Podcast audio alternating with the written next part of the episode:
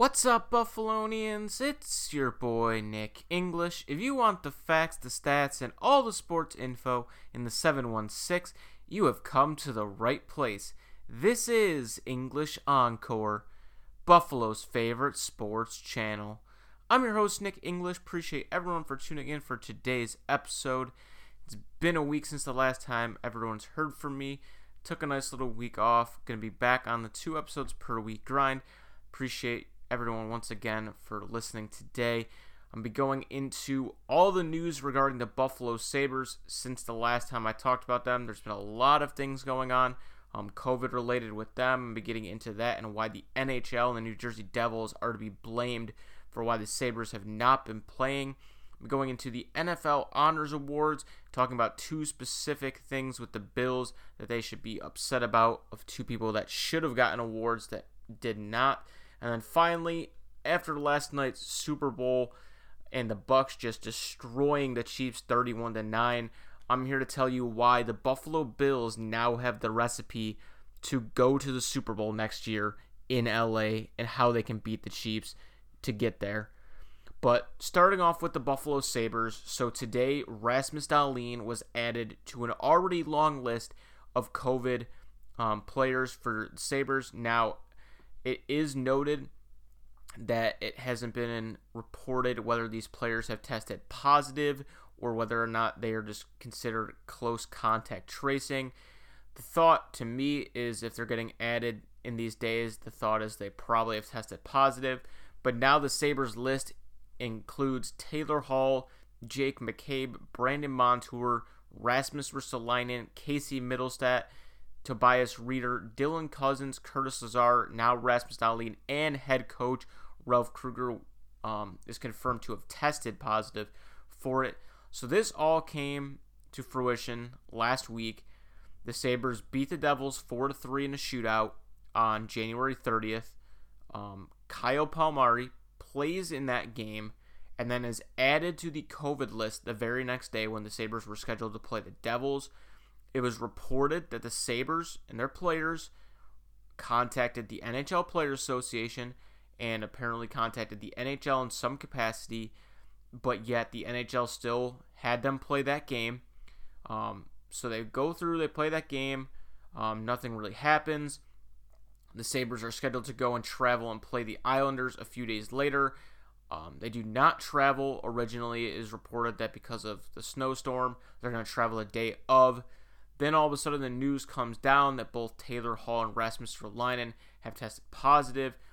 And in the meantime, the Devils have a bunch of cases break out of their own. The Sabres clearly upset because they had made this um, issue known to both the NHLPA and the NHL, and nothing was done about it. They were still made to play that game. So then, in the coming days, the Devils have over 15 players added to the COVID list. So not only are the Devils not playing, now the Sabres have not played since then. Their series against the Bruins, the series against the Islanders, and their upcoming series this week against the Capitals is very much up in the air as it seems like every other day now the Sabres are adding more and more players. And it's just a complete lack of awareness by the NHL. It's a terrible job by the Devils that even though the NHL didn't do their job in telling them to play, to me, the Devils as an organization should have had the whereabouts because of the pandemic going on, everything going on, player safety. Even Devils players, I feel like, shouldn't have felt comfortable with Palmieri testing positive, but yet they still go out and play the Sabres and get them exposed, including their over 60 year old head coach, Ralph Krueger. So now the Sabres are basically penalized for being forced to play a game. Now they're going to be losing out on games. Who knows what the NHL's plans are for the end of the season, if they're going to be able to make up these games. The Sabres were off to an okay start, and now they have no momentum whatsoever. Once they even do start practicing and they can come back to play, who knows when that's going to be, they're probably going to be shorthanded in a bind in an already really tough division. Um, and it's just a terrible job by the NHL. The NHL went through the bubble with, you know, all the COVID things going on. They made it through, really no positive cases whatsoever and now it just seems like they have no protocols whatsoever. There's no communication between the league and its teams, at least not to the degree it needs to be. There's not punishment for a team like the Devils that still played even with COVID players. I know that's not completely on them, but I feel like there has to be some sort of penalty, whether that's a fine or draft pick, whatever, and you're punishing these teams that aren't doing anything wrong and following all the protocols. The NHL has seen what the NBA, what the NFL has done. The NFL just went through a full 16 game season, and yes, there were a few games moved around, but there was no game, you know, cancellations. Every game got played. Obviously, there were players that had to go through um, COVID and things of that nature. But you're talking about the NFL, who's carrying 50 plus players, you know, 52 man on the roster, plus all their practice players, plus all the coaches involved in the NFL, and they were able to make it work. Yes, the NBA is not perfect either, but they've been making it work with all the travel that's been going on. So to me, it begs the question of what the NHL is doing wrong. They have to get it together, whether that's taking a one week break now, trying to get this under control, or they have to have some sort of secondary plan. And I don't know if the NHL prepared to do that. Whether that's playing these mini bubbles because it's only going to be division games anyway, putting one full division in one city and have them play all their games in a bubble. Um, these are things that they should have been t- taking note of before the season started. And seems like the NHL, after having a really good bubble and doing all the things right, just wasn't prepared for this season in any way. And now the Buffalo Sabres are suffering from it because now when they come back, they're going to be, you know, even though they could say you they'll be arrested, they haven't been practicing. They're still a young and you know newly formed team with a bunch of additions. You're going to have players that aren't going to be able to play. You know, guys like Dylan Cozens, Rasmus Dahlin, who have been added later in this week, aren't going to be able to play in games compared to a guy like Taylor Hall or Rasmus Ristolainen, who are the original ones added.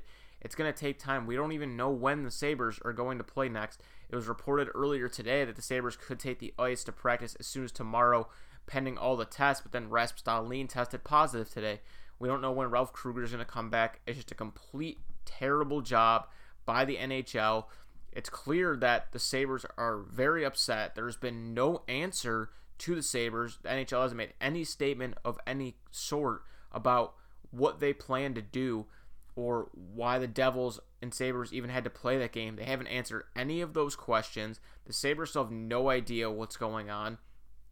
And if I'm an NHL player, I'd be frankly ticked off because either the NHLPA or the NHL is lying to you because the Sabres clearly made contact the NHLPA. The NHLPA says they contacted the league.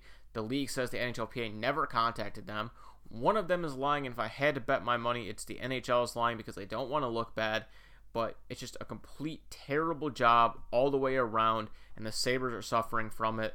So until the Sabres play again, there's really not much else to talk about other than who's going to be added, who's coming off of it, and any news with the scheduling. But just a completely terrible job overall by the NHL, and we're just going to have to play a wait and see game with the Sabres. Moving on to the next topic for today's show. The NFL did their honor show just a few short days ago before the Super Bowl. Um, a lot of Bills players were up for nominations. You had Josh Allen for MVP. You had Sean McDermott for Coach of the Year. Harrison Phillips was the nomination for the Walter Payton Man of the Year. That award went to Russell Wilson. Um, Josh Allen did not win MVP. He did come in second place, receiving four votes. Aaron Rodgers won that by a landslide. I don't think there's a huge debate whether or not Josh should have won that award or not. I think Aaron Rodgers definitely deserved it. I thought there would have been a little bit more votes for Josh, but I can understand why Aaron Rodgers had a phenomenal season for the age he was at, um, playing a bunch of really tough teams in the NFC, and just had an incredible year. Um, so respect Aaron Rodgers. Good job by him. I think Allen's going to continue to be the MVP conversation going forward. The two awards I do want to talk about, though, I'm going to start off with the Offensive Player of the Year award, which went to Derrick Henry, which I don't question him getting it. Running for 2,000 yards in a season is truly impressive. And the other nominations were Aaron Rodgers and Travis Kelce. Travis Kelce, I can understand because, you know, 1,400 yards, most ever by a tight end NFL history, deservedly so. But the fact that Davante Adams and Stefon Diggs were not in that conversation is mind boggling. Stefon Diggs led the NFL in receptions, led the NFL in receiving yards with a new team, new offense, an off season where you don't really have a training camp. You have a lot of walkthroughs.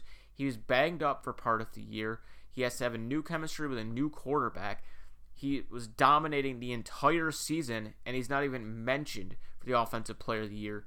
And like I said, I don't think that giving it to Derrick Henry is anything wrong. I think it's probably the right call. But to me, Aaron Rodgers, Mahomes, Josh Allen, they could have all been nominated for this award too. I like the idea of giving it to other players that aren't nominated for an award like that, which is why I'm glad that guys like Kelce and Derrick Henry were in that conversation. But the fact that Davante Adams, a guy who caught over 15 touchdowns, and Stefon Diggs leading the NFL in almost every single wide receiver statistical category outside of probably touchdown receptions, the fact that he's not even mentioned in that to me um, is a little bit of a slap in the face to him. And then the big one is Sean McDermott. The fact that Sean McDermott, not even the fact that he lost, that he lost by a vote vote count of 25 to 7 to Stefanski of the Browns. And not that Stefanski did a bad job. He ended the drought for the Browns. They went 11 and 5. They went to the playoffs. This, that, and the other. But Sean McDermott had a better record. They went 13 and 3. They won the division. Stefanski and the Browns finished third in the division. The Bills had a 5 and 2 record versus winning teams this year. If you want to count playoffs, they had two more wins against the Colts and the Ravens, whereas the Browns went 3 and 3 versus winning teams. The Bills had a plus 126 point differential for their team this season. The Browns were negative 11. And I understand Stefanski ended the Browns drought and whatever, but if you're going based on just that, then there's absolutely zero reason that Sean McDermott doesn't win the award back in 2017 because he led the Bills to a 9 7 record with a very tough schedule, ended the 17 year playoff drought. So if you're giving it to him just based on that alone, then Sean McDermott should have won it back then. And all these Browns fans that want to say that you know, the Bills have an easy division. We would have done the same thing. Well, no, because the Dolphins are a very good team. The Patriots, no matter what you want to say, are always going to be a tough out because of Bill Belichick. You, Browns fans, and I know you had receivers out, but you still lost to the Jets. So I don't want to hear that you would have beaten everyone in our division. The Bills went undefeated in their division and won their division. We beat the Pittsburgh Steelers. We beat the Baltimore Ravens in the playoffs. I'm sure we probably would have beaten you if we played you. And, you know, you lose to Pittsburgh multiple times. Um, throughout the, or excuse me, you lost to them once, and then you barely beat their backups with Mason Rudolph to get into the playoffs with a team that has a ton more first round high end talent than the Bills do. And I think Stefanski actually went into a great situation where you have guys like Myles Garrett, Ward, Baker Mayfield was the number one overall pick. The ground game of Nick Chubb and Kareem Hunt with Jarvis Landry, Odell Beckham Jr., David Njoku, Austin Hooper. Comparing that to a Bills team that we weren't really sure about going into the season because of all the new additions, the no off season. To me, it's a no brainer that Sean McDermott should have won this award. And the worst part about it is that McDermott probably won't ever get recognized for an award like this because now that the Bills had this good of a season, that it's going to be expected, and Stefanski should be in the same thing that they are expected to make the playoffs every year. And now it's the expectation that the Bills do the same thing, and we will make the playoffs. We could even go to the AFC Championship game again, and it's still not going to matter. And I just think that ending a playoff drought probably had a ton to do with this, and I just don't think that's a fair way to give out this award. And I think Sean McDermott definitely was the biggest snub of the entire NFL award show. And then ending today's show, a happy note for Bills fans. Um, you know, I'm sure they weren't too happy last night because they all still hate Tom Brady. They don't like seeing him win. Some Bills fans are probably happy because they don't like the Chiefs already. It's kind of the building of a new rivalry now that Brady's gone out of, you know, the AFC. They throttled the Chiefs 31 to 9, win the Super Bowl. But what the Bucks did was basically give the Bills a blueprint for this offseason and what they need to do to not only beat the Chiefs but get to the Super Bowl. I think you learned very quickly that getting a pass rush is essential. Patrick Mahomes yesterday running for his life, just like Josh was when we played the Chiefs.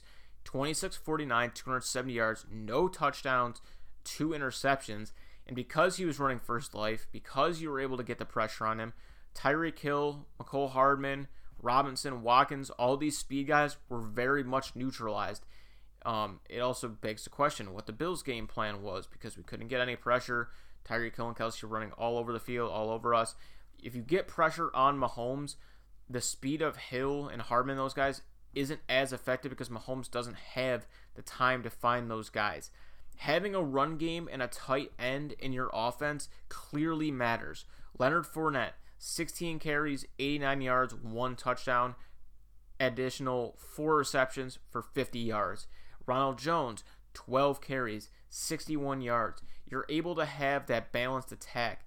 And I know, you know, Tom Brady only threw 29 passes yesterday, and that's not really how the Bills are going to win games. Josh is clearly a good thrower now. I think he's kind of ended everyone that said he was a terrible passer. It's clear the Bills want to pass the ball, but instead of Josh having to throw it 40 to 50 times per game, he can be around that 30 to 35 mark if you can get an adequate running game. Rob Gronkowski, six receptions, 67 yards, two touchdowns. Cameron Brate, three receptions for 26 yards. It's not a lot of yardage, it's not a lot of receptions, but it's way more than what the Bills tight ends gave them all year. You know, Tyler Kroft, Lee Smith, Dawson Knox, none of them were doing that this year. They weren't getting 60, 70 yard games. You were lucky if you got 40 yards out of your tight ends every single game. If you add a Zach Ertz or a young, better tight end in the draft or another tight end in free agency that can help Josh and get 50 to 60 yards per game and open the field up in the middle more and get Cole Beasley more open and get Stefon Diggs more open. You're going to see this offense go to a next level. Is Devin Singletary and Zach Moss the answer in the backfield? I'm really not sure. I really like Zach Moss. I think it's time to move on from Devin Singletary. You have to add a more dynamic playmaker out of the backfield that can catch the ball and also just give you that speed to do what they do with Tyreek Hill, which we have in Isaiah McKenzie or Andre Roberts, but Brian Daboll just did not use them. And then speed at the linebacking core truly matters. I love Matt Milano. I love Tremaine Edmunds. AJ Klein did some good things at certain points here. But when you saw what White, Lavonte David, Barrett, those guys were doing for Tampa yesterday, Todd Bowles deserves a ton of credit for why they won that game. And I think Devin White should have won the MVP. They didn't allow a single touchdown to Patrick Mahomes. Those linebackers were flying all over the field. And another thing with the pass rush, it wasn't even like they were blitzing five, six guys all game to get to Patrick Mahomes. There were a lot of times they only ran four with Ndamukong Suh, with JPP, and were able to get pressure.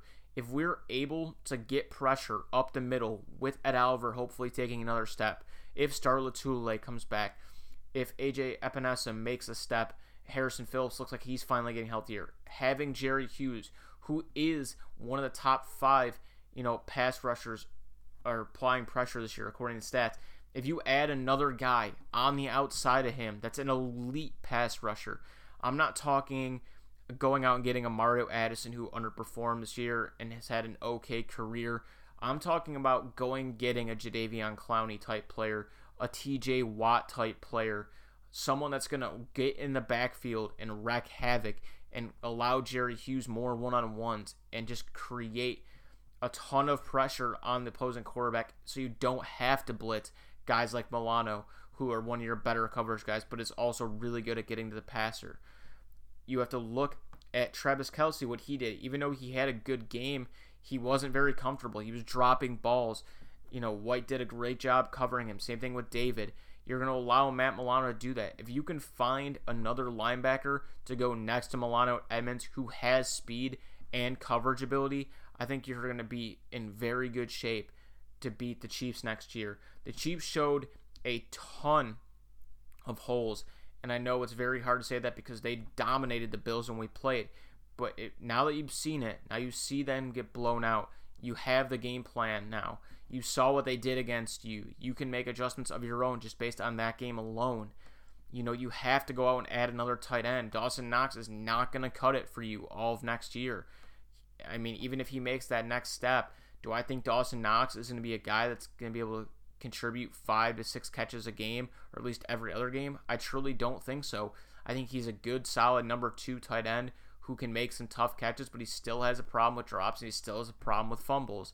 If you truly want to beat the Chiefs and you want to get to the Super Bowl, you have to find a way to get pass rushers. You have to add another linebacker who can cover because we still don't know how to cover a tight end and we don't have a do a good enough job covering running backs out of the backfield, especially in the AFC when you're going up against a guy like Lamar Jackson who can run. Justin Herbert, for a young quarterback, can run. Mahomes is able to run. The Bills have a tough schedule next year. They're going to be playing a lot of great quarterbacks. If you're, I know we play the Bucks early on, but we're going to be playing a division where they're going to potentially have Teddy Bridgewater. He can run. Um, if the Saints decide to go with Jameis Winston, he's another guy that can step up if needed.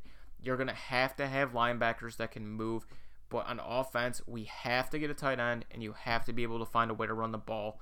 And I think this game kind of just showed the Bills what they have to do in the offseason. I think Brandon Beane will find a way to get done. Every year, he's found a way to improve the Bills roster, and each year, the Bills continue to take a step in the right direction. And I think the Bills are going to take that next step. They are going to get back to AFC Championship game, and I do think they can beat the Chiefs and they will get to the Super Bowl next year. Not to mention, we are going to get to play them again next year, and you're going to be able to get to play the reigning Super Bowl champions now in the Tampa Bay Buccaneers. Some great, tough matchups for the Bills, really test them.